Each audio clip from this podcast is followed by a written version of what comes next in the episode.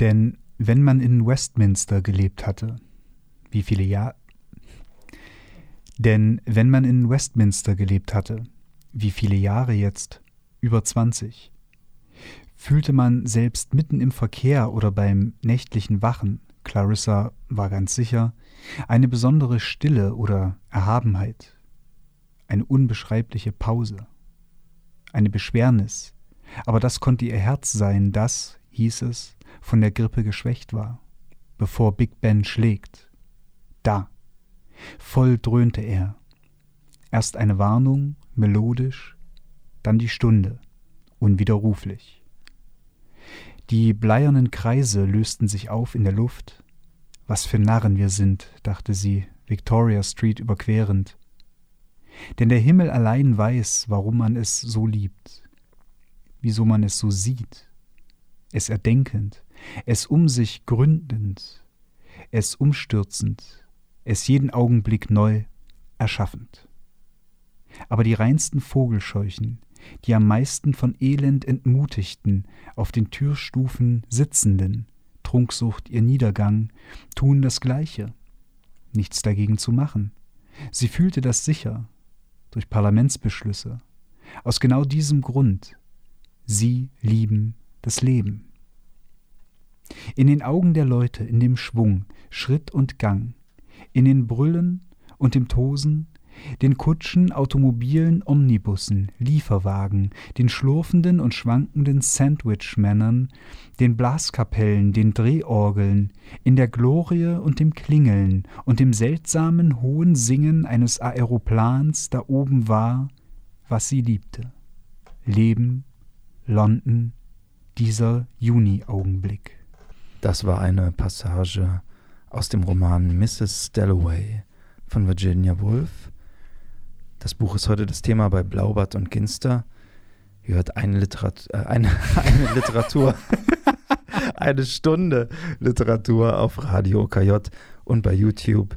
Und an meiner Seite ist wie immer der heitere Bachusknabe der deutschen Lyrik, Mario Osterland. Hallo Mario.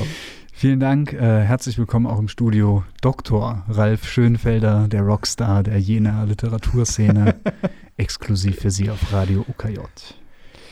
Ja, wir reden über Mrs. Dalloway von Virginia Woolf. Das war, glaube ich, irgendwann mal meine Idee, ne? dass ich gesagt habe, lass mal über Virginia Woolf eine Sendung machen. Ja damit wir sie endlich mal lesen, um ehrlich zu sein. Das stimmt. Also es ist so ein, ein Titel oder auch so eine Autorin, die man auf dem Nachttisch liegen hat und ähm auf meiner persönlichen noch zu lesen Liste, ja. die wirklich von hier bis äh, Südafrika reicht, ist die ungelogen schon drauf, seitdem ich so Abi gemacht habe, glaube ich. Mann, also Mann. sowas in der Drehe.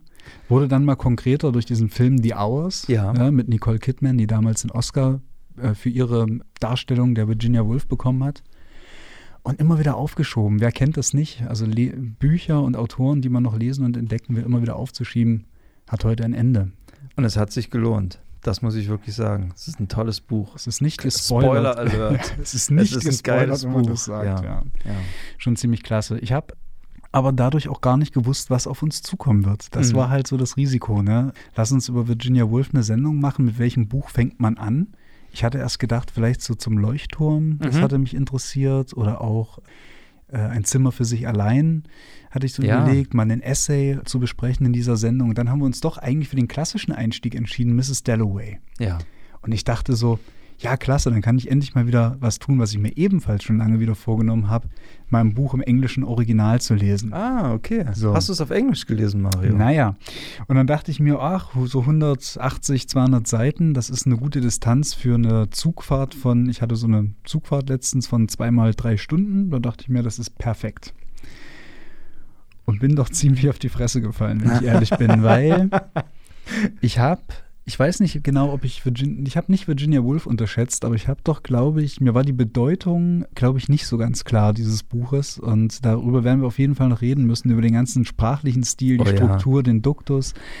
Um es kurz zu machen, ich habe so die ersten 20 Seiten im Originaltext gelesen und dachte mir, oh mein Gott, das schaffst du nie im Leben und schon gar nicht so nebenbei im Zug oder so. Mhm. Ich hatte aber schon in weiser Voraussicht, weil ich mir dachte, vielleicht scheitere ich auch daran, weil so brillant ist mein Englisch nun weiß Gott nicht, hatte ich mir auch die deutsche Ausgabe schon eingepackt. Sehr gut. Aber jetzt pass auf. Also habe ich quasi die ersten 20 Seiten danach nochmal auf Deutsch auf derselben Zugfahrt gelesen und dachte mir, mein Gott, ist auch nicht besser.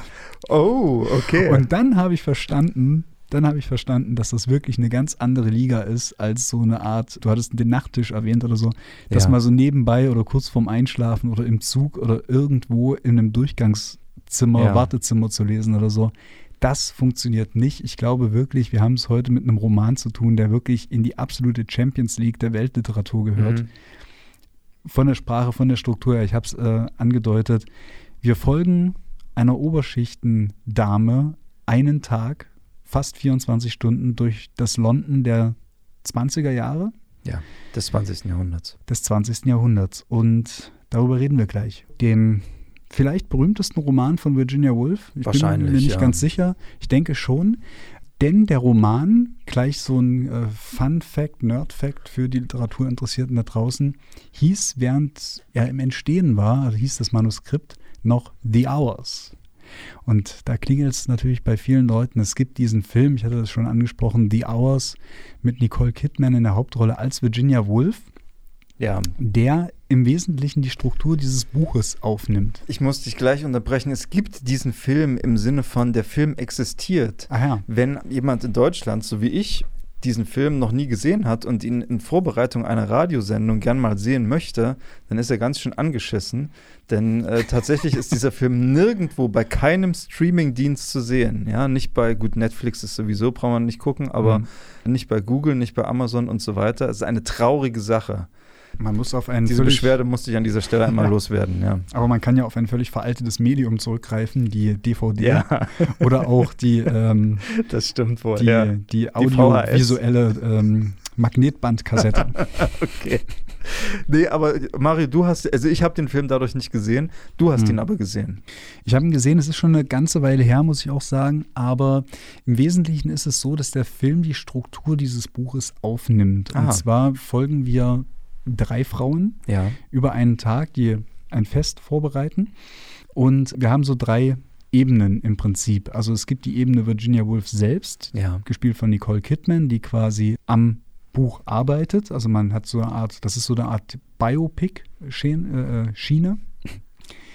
Dann haben wir eine zweite Ebene, wo die Protagonistin gespielt wird von Julian Moore, eine Hausfrau in den 1950ern in den USA, wenn ich mich recht erinnere. Und dann gibt es die Gegenwartsebene Meryl Streep, die sozusagen eine, tja, Wiedergängerin von Mrs. Dalloway selbst ist. Aha. Der Film fängt auch damit an, dass Meryl Streep also in ein Blumengeschäft geht, Ja, Blumen ja. einkauft und Ja. so. Das ist ja auch eine ganz ikonische Szene aus dem Buch, äh, so wie der Roman anfängt eben. Und ja, ist eben ganz interessant, ähm, ganz interessant zu sehen und auch der tragische, tragische Freitod von Virginia Woolf wird in diesem Roman, äh, in dem Film von Nicole Kidman doch sehr eindringlich wiedergegeben, wie sie sich also die Taschen äh, ihrer Jacke mit Steinen beschwert und dann in den Fluss geht, der da am Anwesen entlang fließt. Wirklich sehr, ich habe es sehr bewegend in Erinnerung, aber viel de detaillierter kann ich es gar nicht sagen, weil es ist ähm, schon wieder viel zu lange her, dass ich diesen Film gesehen habe. Also Ja. es, man sollte ihn tatsächlich mal wieder zugänglich machen. Ja, das wäre ganz schön. Mario, wollen wir vielleicht kurz äh, ein bisschen erzählen, worum es in dem Buch geht? Wir haben ein paar Sachen schon angedeutet. Genau, wir bleiben erstmal im Text, äh, wie wir uns das so vorgenommen haben, überhaupt so in, in unseren Sendungen. Ja, du hast schon gesagt, Ähm. es gibt also äh, die Hauptfigur ist äh, Mrs. Clarissa Dalloway, eine Frau von Anfang 50, 52 Jahre ist sie alt. Und wir begleiten sie einen Tag lang durch London, während sie sich auf eine Abendgesellschaft vorbereitet, die sie geben wird. An diesem Tag sie trifft. Und zwar im Juni, wenn ich das noch gleich Mhm, sagen ja, kann. Äh, weil es relativ genau datiert ist, es ist Mitte Juni äh, 1923. Ah ja, okay.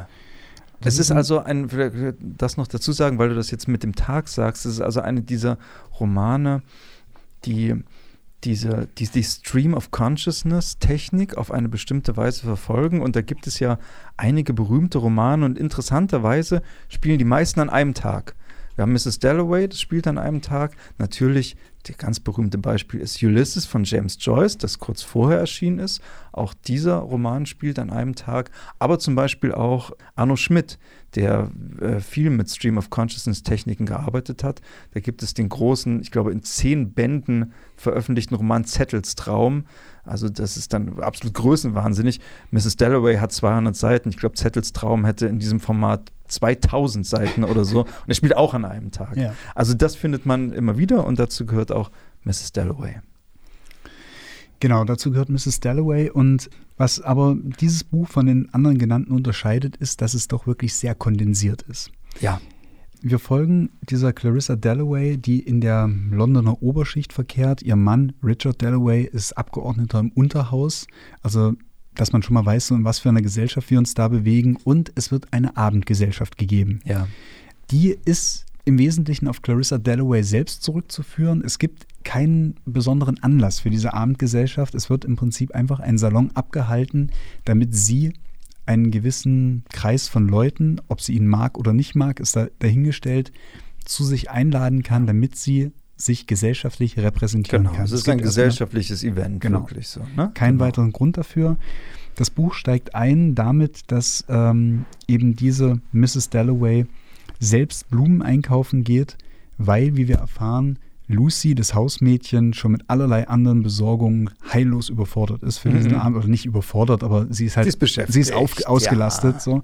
Und Mrs. Dalloway geht allein los. Und die Passage, die ich am Anfang vorgelesen habe, stammt schon von diesem äh, Gang, den sie quasi in Westminster macht zum Blumenhändler und da kriegt man so einen Eindruck davon. Mich hat das auch so ein bisschen an Döblins Berlin-Alexanderplatz ja, erinnert. Ja, ja, es ist dieser 20er Jahre Vibe, dieser Simultanstil eben zu äh, beschreiben, was die Figur alles wahrnimmt, was eben in ihr Bewusstsein auf sie einprasselt von außen und was es gleichzeitig für Assoziationen im Inneren weckt. Es hat einen ständigen, es gibt also einen ständigen Wechselspiel des Bewusstseins der Figur und den Assoziationen ja. mit der Außenwelt da hast und du, glaub, umgekehrt. Da hast du schon ein ganz wichtiges Wort benutzt, nämlich die Gleichzeitigkeit. Also es ist auch ein Versuch in der Literatur, die Komplexität von Welt abzubilden, mhm. nämlich wie gleichzeitig die Dinge passieren. Also ja. was wir ganz viel in dem Roman haben, ist, dass äh, auch wenn Clarissa Dalloway die Hauptfigur ist, ist sie bei weitem nicht die einzige Figur, in deren Gedanken und Empfindungen wir einen Einblick bekommen,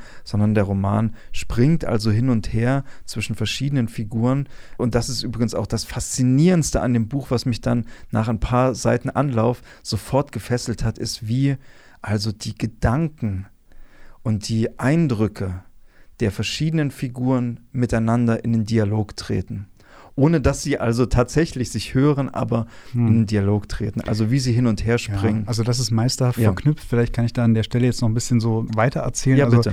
Es geht dann äh, im weiteren Verlauf des Tages, das Buch ist relativ handlungsarm, das muss man sagen. Das geht dann im weiteren Verlauf so, also sie geht diese Blumen kaufen und dann geht sie zurück, dann kommt Peter Walsh. Peter, genau, Peter Walsh ist, ist äh, ein Jugendfreund von mhm. Mrs. Dalloway, der an dem Tag dieser, als diese Party stattfinden soll, nun ausgerechnet aus Indien wiederkommt nach vielen Jahren, dort quasi in, wir sind also noch in Empire-Zeiten, das war also noch britische Kolonie zu dieser Zeit, wiederkommt, dann flammt so als ein Brandherd diese Jugendstory zwischen Mrs. Dalloway und dem Peter wieder auf. Dann geht es um den Richard Dalloway, den Ehemann von Mrs. Vielleicht Dalloway. Eine, eine kleine Einfügung dann noch, was wichtig sein könnte. Peter Walsh erzählt ihr, dass er wieder heiraten will. Das ist nämlich der Grund, warum er wiedergekommen ist aus Indien. Er will nämlich, also er ist nach Indien gegangen, nachdem sie ihm eine Abfuhr erteilt hat. Er hat in ihrer gemeinsamen Jugend, wollte er sie heiraten. Das ist eine wunderbare Szene, als sich Peter Walsh daran erinnert, wie er sie nicht bekommt. Sie war nämlich Teil einer, wenn ich das kurz erzählen darf, weil mir diese Szene so gut gefällt. Peter Walsh und Mrs. Dalloway waren Teil einer Gesellschaft und er hat ja sie geliebt und eines Tages, als er, als sie sich dort wieder zusammentreffen, ist Hugh Dalloway, wie heißt er mit Vornamen? Mr. Dalloway? Nee, er heißt nicht Hugh. Richard. Äh, Richard Dalloway, genau, ist da. Und Peter Walsh sieht ihn und weiß sofort, sie wird Clarissa Dalloway, also Clarissa damals noch nicht Dalloway, hm. wird diesen Mann heiraten. Ja. Und er sagt sich das die ganze Zeit, die ganze Zeit und es wird zu einer sich selbst erfüllenden Prophezeiung und am Ende ist sozusagen nichts mehr zu sagen zwischen den beiden und er läuft davon und er läuft immer weiter, nämlich bis nach Indien und ja. heiratet eine Frau, die er da auf dem Schiff trifft und will jetzt eine neue Frau heiraten und kommt deswegen zurück nach London, weil er eine Anstellung sucht. Ja, das noch und selbst, selbsterfüllende Prophezeiung auch insofern, weil er auch spöttisch sagt, sie wird die perfekte Gastgeberin werden. Ja, ja, ja. ja. Das wird ja, ihr, ja. Lebens, ihr Lebensinhalt wird es werden, wenn sie diesen Richard Dalloway heiratet, genau. dass sie die perfekte Gastgeberin wird. Damit und versucht so, er sie so ein bisschen abzuwerten. Das macht er eigentlich die ganze Zeit. Ne? Also er versucht eigentlich immer so ein bisschen auf sie herabzuschauen und weil eigentlich verachtet er diese mhm. gesellschaftlichen Konventionen, aber er kommt von der Liebe nicht los. Bis zum Schluss, bis zum letzten Satz des Buches kommt er davon nicht los. Ja, ja. Also und das ist so brillant geschildert und wie es, und man kann es wirklich nur durch diese ganze Innensicht der Figuren, es schwankt ja auch immer zwischen direkter, indirekter Rede und erlebter Rede. Das ist so, also durch diese, diese äh, multiperspektivische Innensicht, die die Virginia Woolf da kreiert, ja. so, da wird das so, so eindringlich und plastisch, dass es wirklich, ich ziehe meinen Hut vor der Stilistik dieser Frau. Das ja. ist wirklich unfassbar. Naja, und jetzt hast du den Richard Dalloway schon angesprochen. Genau. Das ist eben auch so ein, äh, ein Nebenschauplatz der Handlung, während Mrs. Dalloway Clarissa quasi das Fest vorbereitet, ist ihr Mann, Unterhausabgeordneter, zu einem Lunch eingeladen. Bei einer anderen Gesellschaftsdame, bei der Clarissa Dalloway nun explizit nicht eingeladen ist, was sie sehr grämt. Sehr, ja. Ja, und da kann man auch erstmal zurecht drüber lachen, aber das ist schon so ein, ein wirklicher, das trifft schon ins Mark dieser Figuren, denn wenn ich gesagt habe, der Roman ist handlungsarm, dann stimmt das nur insoweit, als dass die inneren Handlungen einfach gigantisch sind. Denn da merkt man sozusagen, wie sind die Ränkespiele, wie sind die Hackordnungen, wer kann wen leiden, wer kann wen nur äußerlich leiden, welche Abneigungen gibt es, wie sind die begründet? Und so weiter und so fort. Also das ist sozusagen, ich, äh, um eine berühmte äh, deutsche Literaturkritikerin äh, etwas zu paraphrasieren, das ist so Oberschichten-Kasperle-Theater. okay, welche, welche Kritikerin war das denn? Na, das hatte die Iris Radisch doch mal gesagt, als Clemens Meyer damals beim Bachmann-Preis gelesen Wirklich? hatte, er würde Unterschichten-Kasperle-Theater schreiben. Ach, das nehme ich dieser Frau bis heute übel. Ach na, das, das war kein besonders schöner Moment von ihr. Naja, gut. Nee, keine Glanzstunde. Moving on. So, wir gehen weiter. So, also wir vielleicht erstmal so weit sozusagen von der, von der Oberschichten ja. Dalloway-Ebene und dann, was der äh, Titel des Romans vielleicht nicht so schließen lässt, ist, dass es einen zweiten Protagonisten ja, gibt in diesem auf Roman. Den müssen wir und zwar sofort zu sprechen kommen, unbedingt. Und zwar heißt dieser Kollege Septimus Warren Smith. Genau. Und dieser Mann, deswegen war das auch so wichtig zu sagen, dass wir uns äh, quasi Anfang der 20er Jahre befinden, dieser Mann ist noch relativ frisch äh, aus dem Ersten Weltkrieg zurückgekehrt, ein Veteran der Krone. Und er hat der, einen, einen Shellshock erlitten, so hat man das genannt. Ne? Also er ist traumatisiert, hat ein Fronttrauma. Und ein ganz interessantes Fronttrauma. Darf ich das schon verraten an dieser Stelle, was ihm passiert ist oder was eigentlich vielleicht, vielleicht der Kern seines, seines Schmerzes ist? ist? Er hatte einen sehr guten Freund, der mit ihm Soldat war. Und dieser Freund ist wenige Tage vor Ende des Ersten Weltkriegs gefallen. Und er hat keine Empfindung dazu gehabt.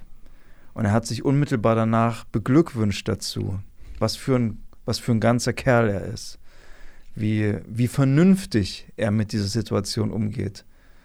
Und dann, dann kommt es aber noch, dann, dann, dann verfolgt es ihn nämlich doch und dann wird dieses, dieses Bewusstsein dieser Empfindungslosigkeit die ähm, breitet sich in ihm aus und ähm, ja, führt dann zu, darauf kommen wir gleich noch, zu ja. auch Wahnvorstellungen oder sagen wir zu, zu einer veränderten Wahrnehmung der Welt. In jedem Fall sind es Schuldgefühle, die ihn, die ihn derartig auffressen, dass er daran ja, schwer zu leiden hat. Und er ist aber nicht allein. Er hat eine Frau, ja. eine äh, Italienerin, die für ihn Italien verlassen hat und ihr Heimatland wahnsinnig vermisst, Lucrezia Warren Smith.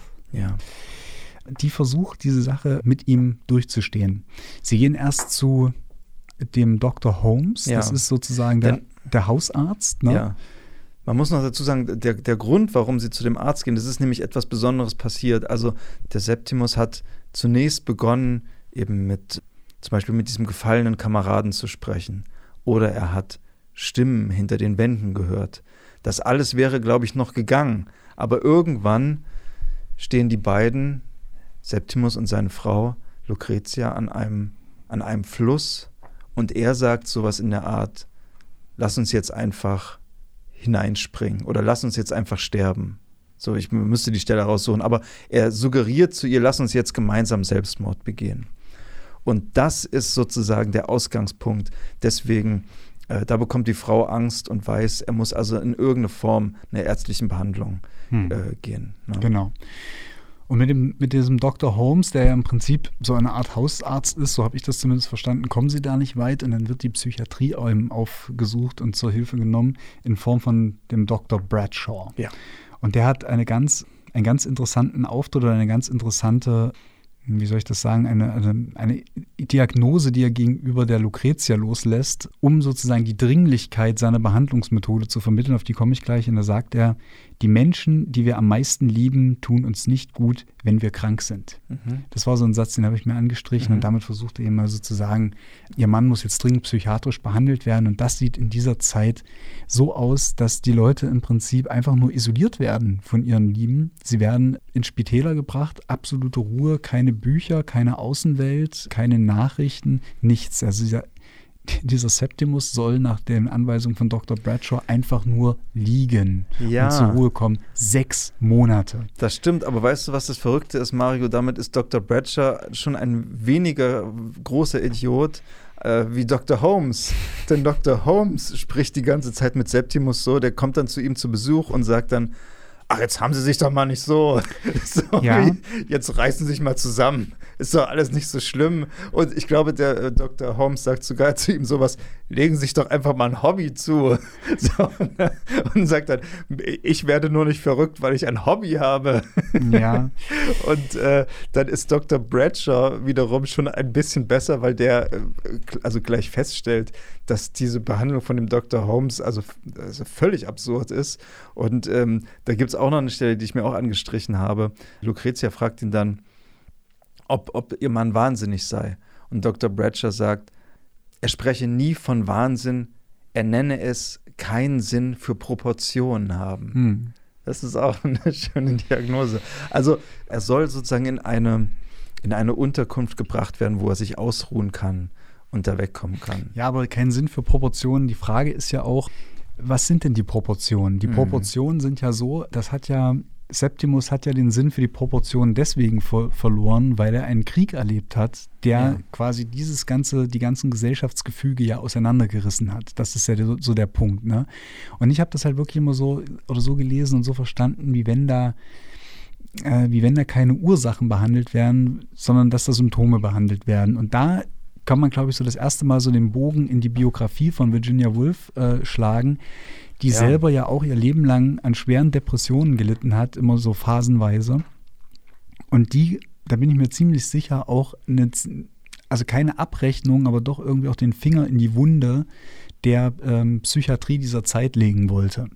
Also die hat, glaube ich, schon ziemlich früh erkannt, dass man sich um Menschen mit psychischen Erkrankungen anders kümmern muss, als das sozusagen in dieser Zeit der Standard war. Ja. Dazu kann man, Fun Fact noch sagen, Virginia Woolf und ihr Mann, Leonard Woolf, haben einen eigenen Verlag gegründet, die Hogarth Press. Da sind eben auch Virginias Werke zuerst erschienen in den 20ern. Und da sind nicht nur die eigenen Werke von Virginia rausgekommen, sondern auch äh, die ersten englischen Übersetzungen von Sigmund Freud. Mhm. Ja, also das, ähm, man hatte das da wirklich ein großes, also nicht nur bei nicht nur Virginia Woolf selber, sondern auch der ganze intellektuellen Kreis, die Bloomsbury Group, die sich um sie geschart hat, die hatten da eine hohe Sensibilität äh, für diese psychischen Themen und auch psychiatrischen Themen, was ja auch letzten Endes ähm, erklärt, warum Virginia Woolf diese für diese Zeit damals noch ungewöhnliche Art des Erzählens wählt, eben die radikalen Innensichten dieser Figuren in so eine Art, in so einem, wie soll ich das sagen, in diesem Kräfteverhältnis, nee, wie sagt man das denn da? In, ins Spiel der Kräfte sozusagen mhm. zu setzen. So. Ja. ja. Also zu dieser Erkrankung auch von Virginia Woolf würde ich noch zwei Ergänzungen machen. Zum einen ist es, äh, gibt es auch Zeugnisse, Briefe von ihr, dass gerade diese Passagen des Romans, in dem sie versucht hat, also diese, diese Ideen von Septimus Warren Smith nachzuvollziehen, dass sie das wirklich an, das, an die Grenze ihrer Kräfte gebracht hat. Hm. Dass das sehr gefährlich auch für sie war, weil sie natürlich sehr offen darüber geschrieben hat, auch über ja, Vorstellungen und Wahrnehmungen, die sie auch ähm, so erlebt hat. Das andere ist nochmal kurz zur Behandlung zurückkommen. Du hast ja gesagt, der Dr. Bradshaw verabreicht oder der verordnet vor allem Ruhe. Es ist ganz interessant, die, die Lebensgeschichte von Leonard Wolf und Virginia Woolf, also die Ehegeschichte. Der Leonard Wolf macht hier einen Antrag, einen Heiratsantrag. Sie wird daraufhin zum, glaube ich, zum zweiten Mal in ihrem Leben so schwer krank, dass sie also in eine Klinik für einige Monate eingewiesen werden muss. Sie heiraten dann. Kurz nach Eheschließung begeht sie ihren ersten Selbstmordversuch. Und daraufhin entwickelt ihr Mann, Leonard Wolf, ein, ein, wie eine Art Heilungsprogramm für sie. Das basiert im Wesentlichen auf gesunder Ernährung, auf viel Ruhephasen und möglicherweise auch auf einer disziplinierten Arbeitsaufgabe mit diesem Verlag. Das ist ein bisschen eine Spekulation, das wurde nie so richtig nachgewiesen, aber die Spekulation gibt es, dass dieser Verlag also auch mit dazu gedient hat, Virginia Woolf eine Aufgabe zu geben. Hm.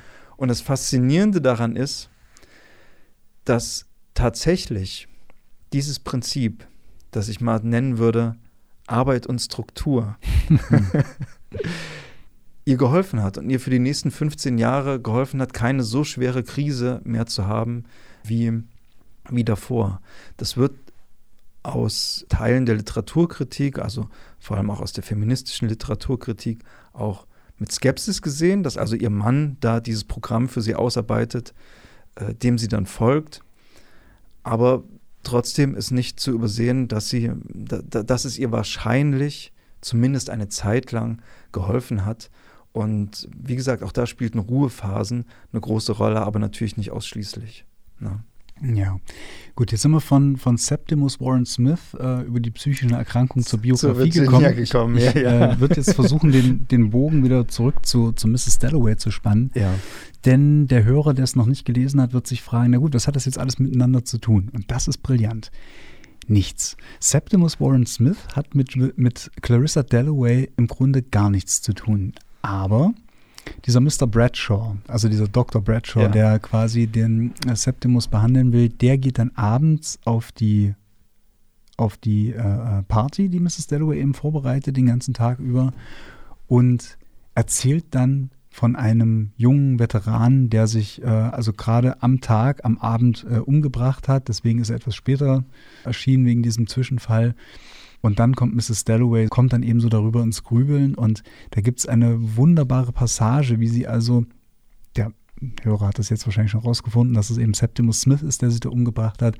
Und sie kommt eben anhand dieses Falls so ein bisschen ins, ja, ins Nachdenken ja. über diesen, diesen Todesfall auf der einen Seite und ihr am Leben sein auf der anderen Seite. Ja. Das ist eine ganz wunderbare Passage, die du uns vielleicht vorlesen willst, Ralf? Ja, kann ich machen. Vielleicht kurz noch zwei Sätze, damit der Hörer weiß, wo im Roman wir uns jetzt befinden. Die Abendgesellschaft ist im vollen Gang. Clarissa Dalloway entfernt sich von dieser Gesellschaft, geht in eines ihrer privaten Zimmer und beobachtet dort quasi durchs Fenster eine Nachbarin auf der anderen Straßenseite, während sie diesen inneren Monolog führt. Und das finde ich halt deswegen, möchte ich deswegen nochmal betonen, weil das halt was so eine brillante Szene ist, die dafür steht, wie Virginia Woolf in diesem Roman generell Gedanken miteinander verknüpft. Sie teilte die Vorhänge. Sie schaute. Oh, aber welche Überraschung. Im Zimmer gegenüber sah die alte Dame ihr direkt in die Augen. Sie ging zu Bett. Und der Himmel. Es würde ein feierlicher Himmel sein, hatte sie gedacht. Es würde ein dunstiger Himmel sein, der seine Wange in voller Schönheit abwandte. Aber da war er, aschgrau, von fliehenden, ausgefransten, ungeheuren Wolken rasch überzogen. Er war ihr neu. Wind musste aufgekommen sein. Sie ging zu Bett im Zimmer gegenüber. Es war aufregend, sie zu beobachten, wie sie sich bewegte, diese alte Dame, durchs Zimmer ging ans Fenster trat.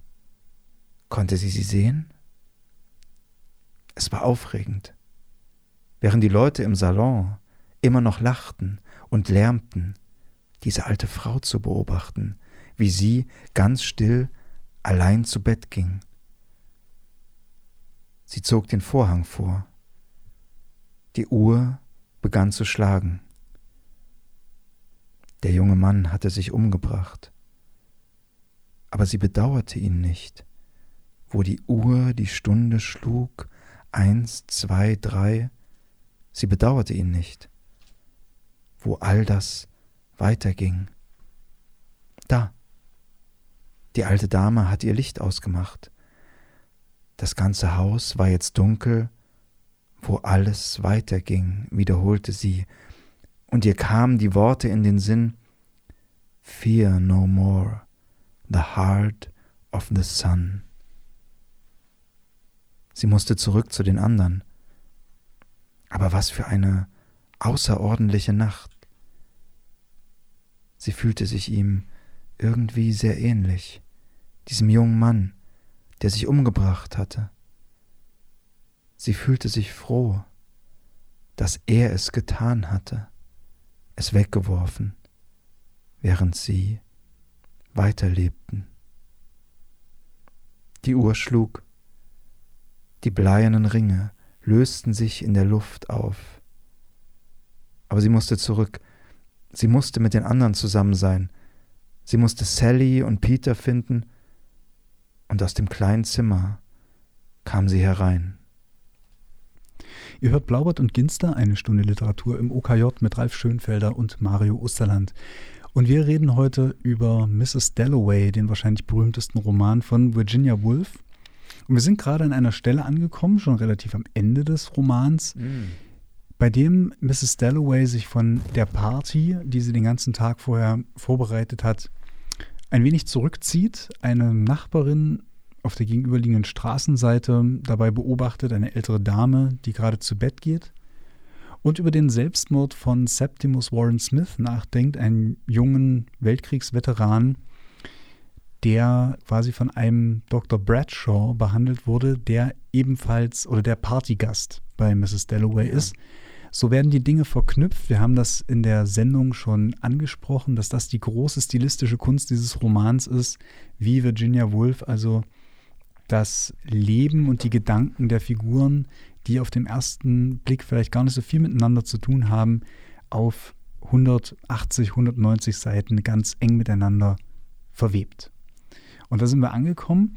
Und ähm, am Ende dieser Passage, die Ralf gerade vorgelesen hat, werden Sally und Peter benannt. Ja. Und das sind zwei sehr wichtige äh, Figuren für diesen Roman, neben all denen, die wir jetzt schon genannt haben, denn das sind die beiden Jugendfreunde von Clarissa Dalloway, die sie an ein Leben erinnert, das nicht nur sie, also Clarissa Dalloway, nicht mehr führt, sondern die beiden anderen auch nicht.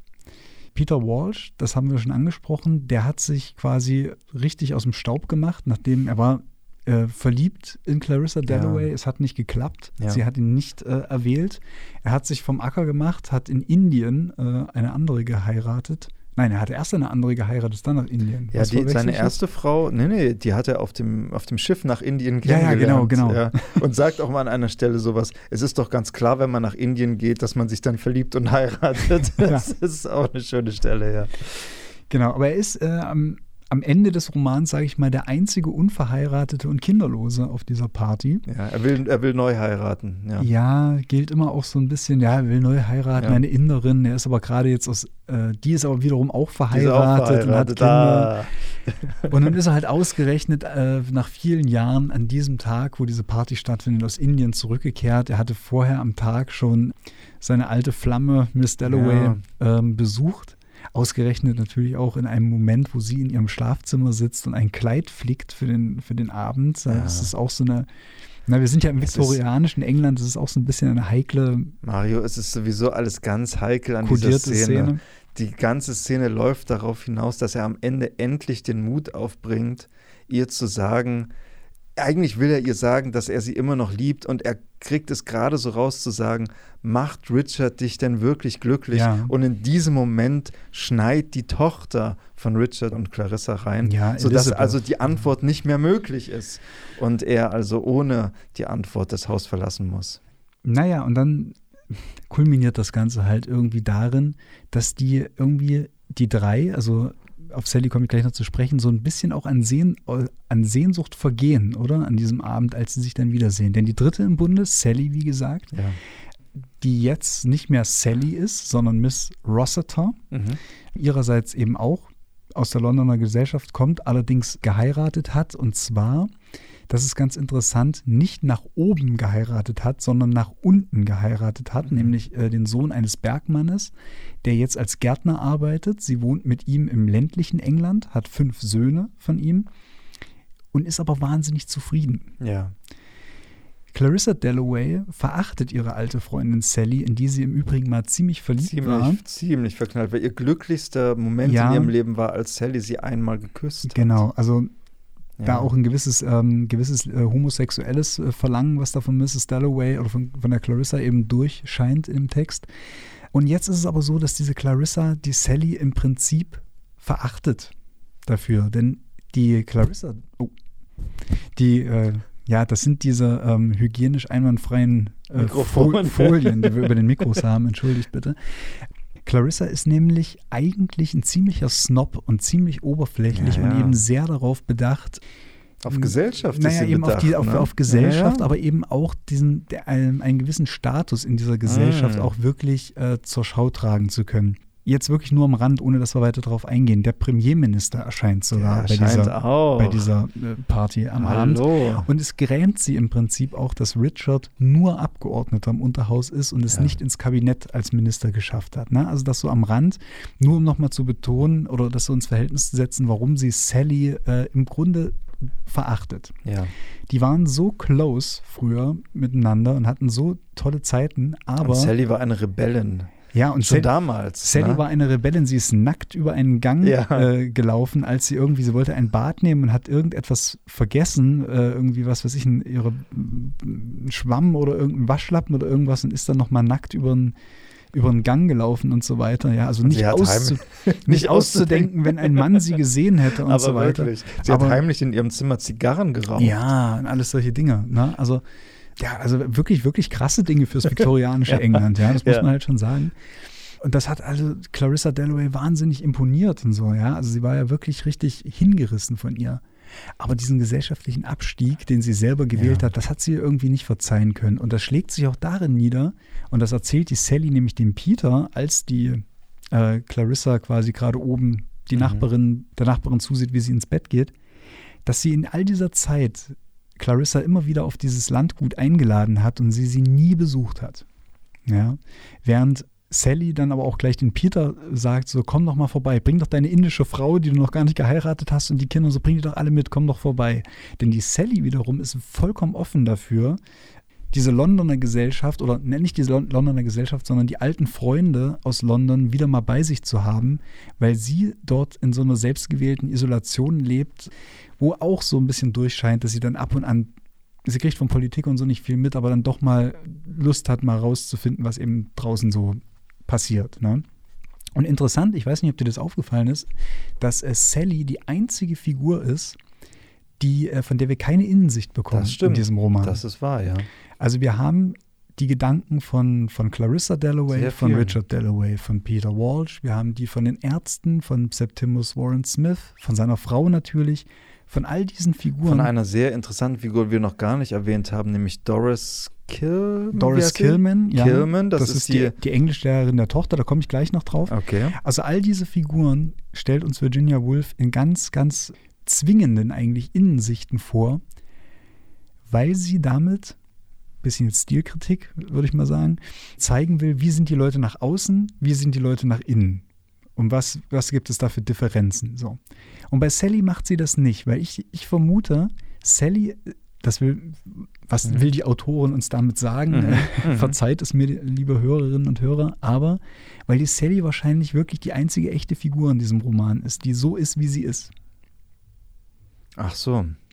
Weil die nicht, Differenz nicht da ist, meinst du? Genau, also es ist nicht Okay. nötig, es ist nicht nötig sozusagen die Gedanken von Sally darzustellen, weil das, was Sally nach außen hin sagt und von sich darstellt, weil es sind ja auch alles Darsteller auf so einer, auf so einer Party quasi, das ist aber echt bei Sally. Sie hat es nicht nötig, sich darzustellen, oder was heißt nicht nötig? Sie hat kein Interesse daran, sich darzustellen, weil sie war ja schon immer die Eigensinnige, die Rebellin, die nackte Zigarre rauchende. Sie hat, sie, man würde in Bayern würde man sagen, sie scheißt sich nichts. Ne? Ja. So, oder in Österreich.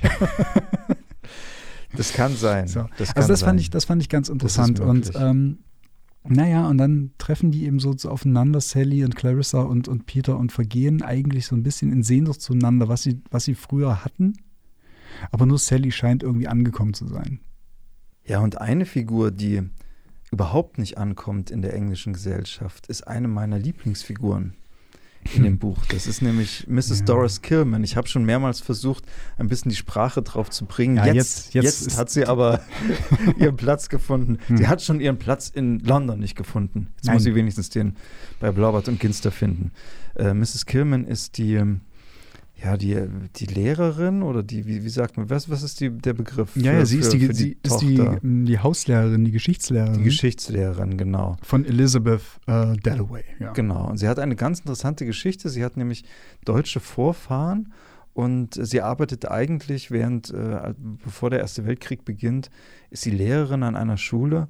Und da sie aber sich weigert, quasi alle Deutschen zu, zu Teufeln zu erklären, weil sie irgendwie sagt, aber ich habe doch deutsche Freunde, die sind, Hm. die sind nett und meine glücklichste Zeit war in Hm. Deutschland, wird sie also entlassen und dann, dann findet sie eigentlich keinen Platz mehr. Und was dann, sie, sie nimmt dann einen ganz interessanten Dreh. Sie wird nämlich religiös. Sie hat ein Naja. religiöses äh, Erlebnis und äh, wird dann also eine fanatische. Ich wollte gerade sagen, also religiös ist noch echt untertrieben. Ja, ja, genau. Ja. Aber sie hat dann so einen ganz interessanten Zorn auf die bessere Gesellschaft, also gerade auch auf die Dalloways. Sie verabscheut eigentlich die Dalloways, für die sie arbeitet. Sie hat, sie denkt so, alles, was die Dalloways Gutes für sie tun, das ist auch das Mindeste, so, ne? Also das ist, äh, ähm, das ist das gute Recht. Und ähm, gleichzeitig, und sie versucht aber, wie das eben natürlich oft so ist, also gerade in diesen ähm, christlich-fundamentalistischen Kreisen, sie muss natürlich einen Ausgleich schaffen dazu, dass sie ja eigentlich das Liebesgebot befolgen soll. Und das ist sehr schwierig, aber das wird wunderbar geschildert in diesem Hm. Roman, wie sie also versucht, immer wenn der Zorn sie überkommt, dann ihre Geda Gedanken auf Gott zu lenken und wie dann die Ruhe zurückkehrt in ihre Adern. Aber es klappt natürlich nicht wirklich. Ja, und es ist aber auch rein, also das ist jetzt so ein bisschen so die meditativ-spirituelle Ebene, aber auch rein gesellschaftlich ist es einfach so dieses Schein- und Sein-Ding, was sich an dieser Figur ähm, besonders so, so niederschlägt. Ne? Weil die Clarissa Dalloway und die Doris Killman, die hassen sich. Also die hassen, sich Hassen eigentlich sich, fast schon ja. offen, aber die, der, die gesellschaftlichen Geflogenheiten zwingen diese beiden Frauen dazu, äh, miteinander so unfassbar respektvoll äh, umzugehen, vor allen Dingen ja auch gegenüber der Tochter Elizabeth. Ja. Weil, und das ist ja auch ganz interessant, die Elizabeth hat ein super Verhältnis zu ihrem Vater Richard, aber sie die ähm, löst sich ja durch diese Lehrerin mehr und mehr von ihrer Mutter Clarissa ab. Und das verstärkt natürlich den Hass auf diese Frau, auf diese Killman. Ja. Ja. Und da gibt es eine wunderbare Szene, also eigentlich ist das, so eine, das ist keine Szene, das ist eigentlich eine ganze Sequenz in diesem Buch, in der diese ganze Verknüpfung und Überblendung, diese ganze Erzählstruktur so wunderbar funktioniert. Also die drei äh, Frauen sind in dem Haus der Dalloways und die Miss Killman nimmt dann die Elizabeth mit in die Stadt äh, zum Einkaufen. Und äh, das endet, und dann gibt es diesen religiösen Vortrag von der Frau Killman und dann löst sich wiederum Elizabeth aus dieser Szene und fährt mit so einem offenen Doppeldeckerbus, hat die so ein Freiheitserlebnis, die, die 17-jährige Tochter, und fährt dann noch so ein Stück durch London einfach ohne so ein Ziel. Also das ist einfach so Ja. da, Aber wunderbar. vorher ist auch schon die, die Verknüpfung. Das ist ganz typisch dafür, wie von einer Figur auf die nächste übergeblendet wird, nämlich häufig durch akustische Hm, Signale. hm. Es passiert oft, dass eine Figur ein Geräusch verursacht und die nächste Figur dieses Geräusch hört und dann die dann Gedanken ansetzen. Ja. Und hier ist es auch so. Die sind alle zusammen, Mrs. Dalloway, Miss Kilman und Elizabeth. Und als sie sich verabschieden, die Mrs. Dalloway hasst diese Lehrerin so, dass sie zum Abschied wie als so eine, aus so einer Hilflosigkeit so ein, so ein lautes Lachen von sich gibt. Sie, Hm. sie Hm. lacht so, ne? Und dieses Lachen wird dann zum Leitmotiv der nächsten Sätze, denn dieses Lachen beschäftigt die Miss Killman und macht sie völlig ver. Also dieses, dieses Ausgelachtsein von dieser mhm. Frau einer, aus einer höheren Schicht, verachtet, ausgelacht zu werden, das lässt sie nicht mehr los. Und das wird eigentlich der Anschub der nächsten Szene. Mhm. Und so funktionieren eigentlich die meisten Szenen. Also, dass sie in dieser äh, äh, Art ineinander, äh, ineinander greifen. Und das ist wirklich, also du, wir haben es jetzt schon mehrfach gesagt, das äh, kann man uns glauben, ja. das ist äh, meisterlich gemacht. Ja, ich glaube, das, das führt auch dazu, dass wir ähm, heute immer mal so ein bisschen hin und her springen, weil es auch beim Lesen des Romans ja, tatsächlich. auch. Ja, es ist sehr, sehr schwierig. ja. ähm, es ist wirklich sehr schwierig. Man muss sich man muss wirklich Geduld für die ersten 30 Seiten haben, um sich da reinzulesen, weil man oftmals gar nicht weiß, wer spricht überhaupt. Ne? Und dann gibt es ja fast schon so, so filmische Techniken, die man gar nicht erwarten würde an so einer Stelle. Ja. Äh, wie zum Beispiel zwei zwei Figuren aus dieser Oberschicht gehen irgendwie durch einen Park oder, oder eine Figur geht durch einen Park und ist so in Gedanken und man hat die ganze Zeit diese, diesen Gedankenstrom und so weiter. Äh, geht an einer Parkbank vorbei und auf dieser Parkbank sitzt der Kriegsveteran mit seiner Frau. Ja. Und dann nicht mal im nächsten Absatz, also im, im selben Absatz dann noch auf einmal ist, wird der Fokus umgelegt auf den Septimus, also auf diesen ja. Kriegsveteran und dann geht es mit ihm weiter und dann erst nach einem Absatz oder so fragt man sich, ja, aber was ist denn jetzt aus der vorherigen Person geworden genau. und so, ne? Genau. Also so fließt das alles über, ineinander über und dieses, naja, wir wiederholen uns, aber warum auch nicht, diese Verknüpfung, ja. diese stilistische Verknüpfung dieser Figurenperspektiven, das, diese das, Gegenwärtigkeit. Das ist brillant. Das ist schlichtweg brillant. Gegenwärtigkeit. Das ist fantastisch. Ich möchte, weil du das jetzt gerade erwähnt hast, diese Szene, eine meiner Lieblingsstellen noch äh, kurz. Wir sind fast am Ende, aber die würde ich gern noch kurz unterbringen. Die habe ich sehr gemocht. Da werden die Gedanken von Septimus, über den wir schon gesprochen haben, aber ihn noch nicht zu Wort haben kommen lassen, geschildert. Er denkt hier: Blätter waren lebendig, Bäume waren lebendig und da die Blätter durch Millionen Fiebern mit seinem eigenen Körper da auf der Bank zusammenhingeln, fächelten sie ihn auf und ab, wenn der Zweig sich streckte, gab auch er diese Äußerung von sich. Die Sperlinge in gezackten Fontänen flatternd, steigend und fallend, waren ein Teil des Musters, das Weiß und das Blau, vergittert von schwarzen Zweigen. Ganz kurz nur. Also auch diese, wirklich diese Darstellung davon, was in dem Kopf von dem Septimus vorgeht, hm. ist fantastisch. Das war nur ein kurzer Ausschnitt daraus. Naja, sie ist, das ist halt auch so eine Sache, ne, um nochmal auf die Autorin zu sprechen ja. zu kommen. Dafür, dass sie bekannt ist für ihre Romane und Essays, ist sie doch auch eine ganz schöne Poetin. Ne? Also ja, diese, natürlich. Die poetische Verdichtung ganz dieser Sprache. Roman. Absolut. Das ist, das ist wirklich auch bemerkenswert. Also geht ja gar nicht anders, ne? Wenn man jetzt so Figuren durch London laufen lässt. Es gibt übrigens äh, Stadtführungen in London, ne? Die genau auf den, auf den Spuren des Romans sozusagen, also man kann die Route, die da abgelaufen wird, so durch äh, ja. Westminster vor allen Dingen, ähm, das kann man eben auch nachgehen. Und wenn man eben äh, so schreibt oder eben so konstruiert, dass Figuren durch, durch so eine Welt gehen, dann muss man natürlich auch eine hohe, anschauliche, ja, quasi poetische Sprache haben. Ja. Auch das gelingt Virginia Woolf fabelhaft. Es wird definitiv nicht das letzte Buch gewesen sein, was ich von ihr gelesen habe. Ja, also wir können beide den Roman sehr empfehlen, glaube ich. Na? Ja. Schön, Mario. Unsere Stunde ist zu Ende. Es war sehr schön, mit dir über Mrs. Dalloway zu sprechen. Big Ben schlägt. Big Ben schlägt, genau, das ist auch ein ganz häufiger Überblendungsmodus, dass Big ja. Ben schlägt und wir zur nächsten Figur gehen. Genau. Daher The Hours, ne? Aber gut. Ja. Wir haben wieder mal nicht alles geschafft in dieser Stunde. Nein. Es ist, halt, es ist wie immer. So muss es auch sein. Und wir haben zum Abschluss noch ein Lied. Wir gehen thematisch auf den Anfang zurück. Wir hören jetzt Miss Lee. Und zwar äh, von Miss Lee, ein selbstbetiteltes Lied. Lieber Mario, bis zum nächsten Mal. Es war mir eine Ehre. Es war mir nicht einerlei, wie man, wie man auch gern sagt. Tschüss, bis bald. Mach's gut, ciao, ciao.